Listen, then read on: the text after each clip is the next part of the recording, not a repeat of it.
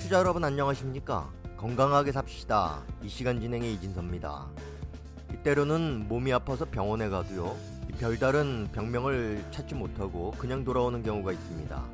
이 예전에는 안 그랬는데 심하게 앓고 나서 평소와 다른 점을 느낀다면 더 걱정을 하게 되는데요. 이 시간에는 청취자가 보내온 질문에 대한 답변을 하는 순서를 갖기로 하겠습니다. 이 질문의 주제는 숨가쁨에 대해서입니다. 오늘도 동의사 강유 선생님의 도움 말씀 듣겠습니다. 선생님 안녕하세요. 네, 기사님 안녕하세요. 네, 청취자가 이런 질문을 해 오셨습니다. 어, 담배를 핀다거나 특별한 지병이 없는 60대 후반의 남성입니다. 어, 조금만 움직여도 보통 사람들보다 숨이 차고 가빠옵니다. 병원에 갔는데 아무런 이상이 없다고 합니다. 무슨 일일까요? 네, 질병이 없이도 60대 후반이면 호흡기에 변화가 생기는 이런 시기도 합니다. 호흡기도 몸이 그 다른 장기들처럼 노화를 겪지만 그 중에서 더 취약하다고 생각합니다. 거의 모든 사람은 근육 운동이나 걷는 운동을 열심히 하지만 호흡기에 대한 운동은 전혀 생각지 못하고 있습니다. 걷는다고 호흡기가 좋아지는 것은 아닙니다. 호흡기도 걷는 운동이나 신체 단련하는 것처럼 운동해야 합니다. 그렇지 않으면 숨이 찬 것은 당연한 일이라고 생각합니다. 이분처럼 뭔가 답답할 때 병에 의한 것인지 아니면 자연 노화 현상인지 구별 방법이 있을까요? 네, 예를 들어 우리가 가만히 있다가 언덕길을 걷거나 산에 등산하며 숨이 찬 것은 높은 데로 올라가는 것이 힘들어서 숨이 찬 것이 아니라 몸을 움직이고 활동하는 양만큼 산소가 필요하기 때문에 그 산소 흡입을 하기 위해 심장 활동이 강화되고 폐 활량이 증가하면서 숨이 차게 되는 것입니다. 이것은 정상 생리 현상에 속합니다. 하지만 가만히 누워 있는데도 숨이 찬다면 그것은 폐에 병변이 있다고 말할 수 있습니다. 때문에 사람은 60세를 넘으면 몸이 전반에서 조금씩 노화된다고 생각하고 그에 대비하여 호흡기를 튼튼하게 할 운동을 해야 할 것입니다. 뭔가 너무 답답하니까 문제가 있는 것인지 해서 병원에 가서 심장 검사도 받았고요. 폐 검사를 해봐도 모두 정상으로 나왔습니다. 의사 선생님도 문제가 없다고 하는데 조금만 움직여도 숨이 격차게 찬다고 호소를 하고 있습니다. 이 어떻게 해야 할까요? 네, 특별한 그 지병이 없다면 호흡기 운동을 권합니다. 나이를 먹고도 숨이 차지 않으려면 폐활량을 높여야 합니다. 폐활량은 숨을 깊게 얼마나 많이 오래 참는가 하는 검사이면서도 폐를 단련하는 운동이기도 합니다. 우리들은 심장에 대해서는 많은 관심을 가지고 심장을 튼튼히 하기 위해서는 여러 가지 그 요법도 사용하고 또 운동도 하지만 폐에 대해서는 방심하는 편입니다. 그것은 심장병이 나면 금방 알려지고 우리 몸이 가장 중요한 동력이라고 생각하고 인식하기 때문입니다. 그러나 폐는 5분지 4가 병들어도 노동 능력을 상실해도 죽음까지 가지 않는다는 그런 의식이 있기 때문에 우리가 방심한다고 생각합니다.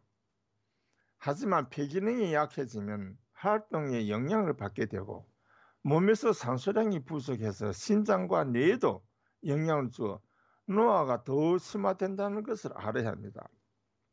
만성 환자들을 관찰해 보면 심장 질환이 있는 사람보다 폐 질환이 있는 사람이 활동력이 더 많이 떨어지고 노화도 빨리 진행되는 것을 볼 수 있습니다. 그 이유는 우리 몸에 가장 필요한 산소 공급을 제대로 못하기 때문이지요. 다른 질문입니다. 젊은 40대 여성입니다. 바람 부는 날 맞바람을 맞으면서 걸으면 숨이 막힙니다. 숨을 쉬기 힘들고 가슴도 아픕니다. 예전에 음식을 태워서 연기를 많이 마신 적이 있는데 그것이 문제가 됐을까요? 이 폐검사를 해도 아무 이상이 없다고 합니다. 라고 질문을 보내오셨는데요. 네, 맞바람을 맞으면서 걸으면 숨이 차거나 막히는 이런 것은 특히 여성에게서만 많이 생길 수 있는 산후증이나 갱년기에서 생기는 증상이라고 생각됩니다.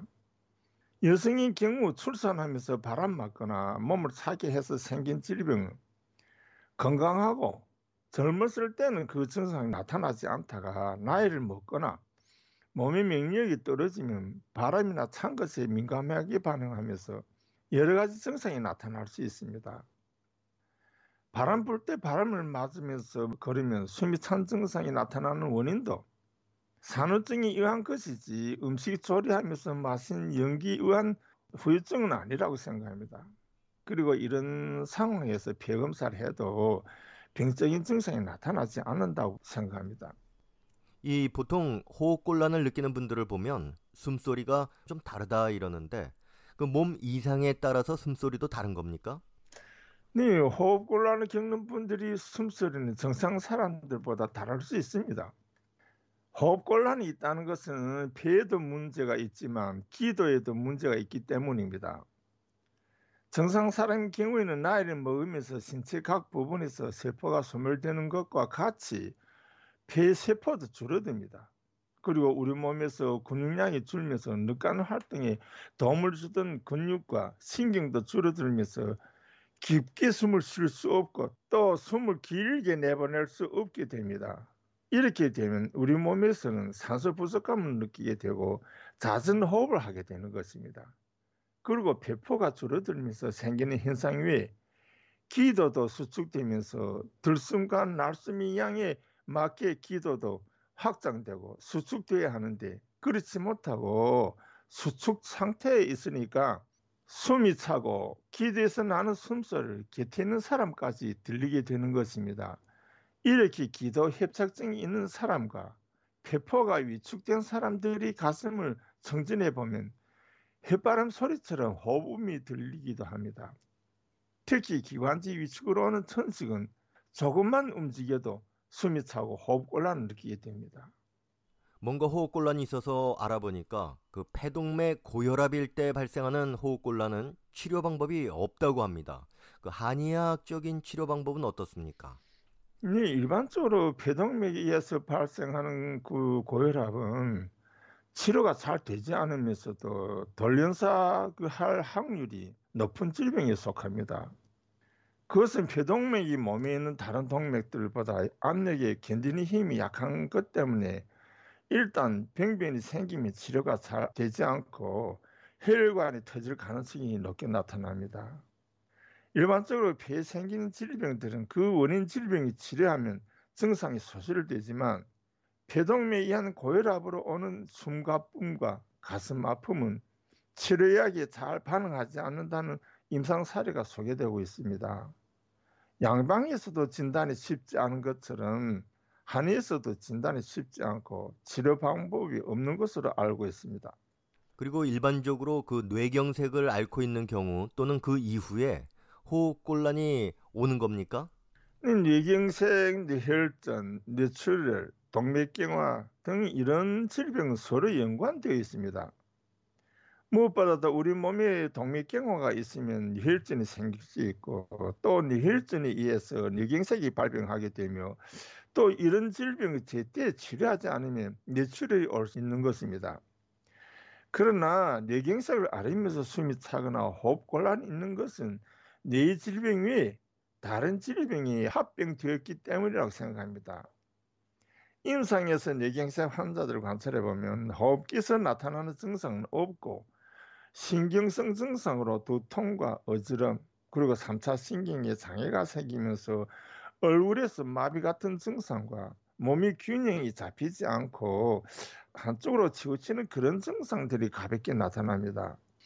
이런 증상들은 안정하고 진정제를 복용하면 소실되기도 합니다.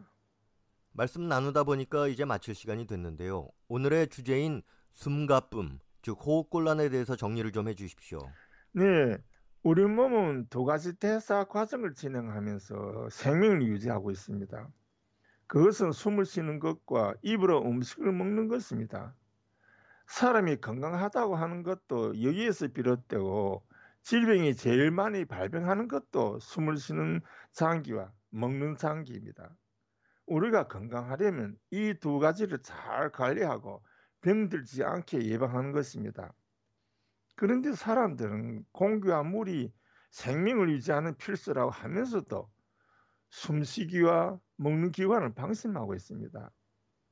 호흡기 운동 숲속이나 강가에서 정자하고 할 수도 있고 또 서서 할 수도 있으며 또는 걷기를 하면서도 깊은 숨을 내쉬면서 폐활량을 높이는 운동을 할 수 있습니다. 단순 그 호흡기 질병과 천식으로 오는 질병 때는 한방 민간요법으로 마감목 나무를 달여서 엿처럼 만들어 6개월 이상 꾸준하게 사용합니다. 천식으로 오는 숨차기는 마감목 민간요법이 제일 잘 되는 요법 중의 요법이라고 생각합니다. 마감목 열매도 효과는 좋지만 양이 적어서 오랫동안 꾸준하게 사용할 수 없는 단점이 있습니다. 한방 그 민간요법은 한 번 시작하면 꾸준하게 몇 달 동안 사용해야 효과를 보기 때문에 많은 사람들은 중도에 포기하고 왕치가 안 되는 것으로 생각합니다. 선생님 오늘 말씀 감사합니다. 네, 감사합니다. 여러분, 안녕히 계십시오. 건강하게 삽시다. 오늘은 숨가쁨에 대해 전해드렸습니다.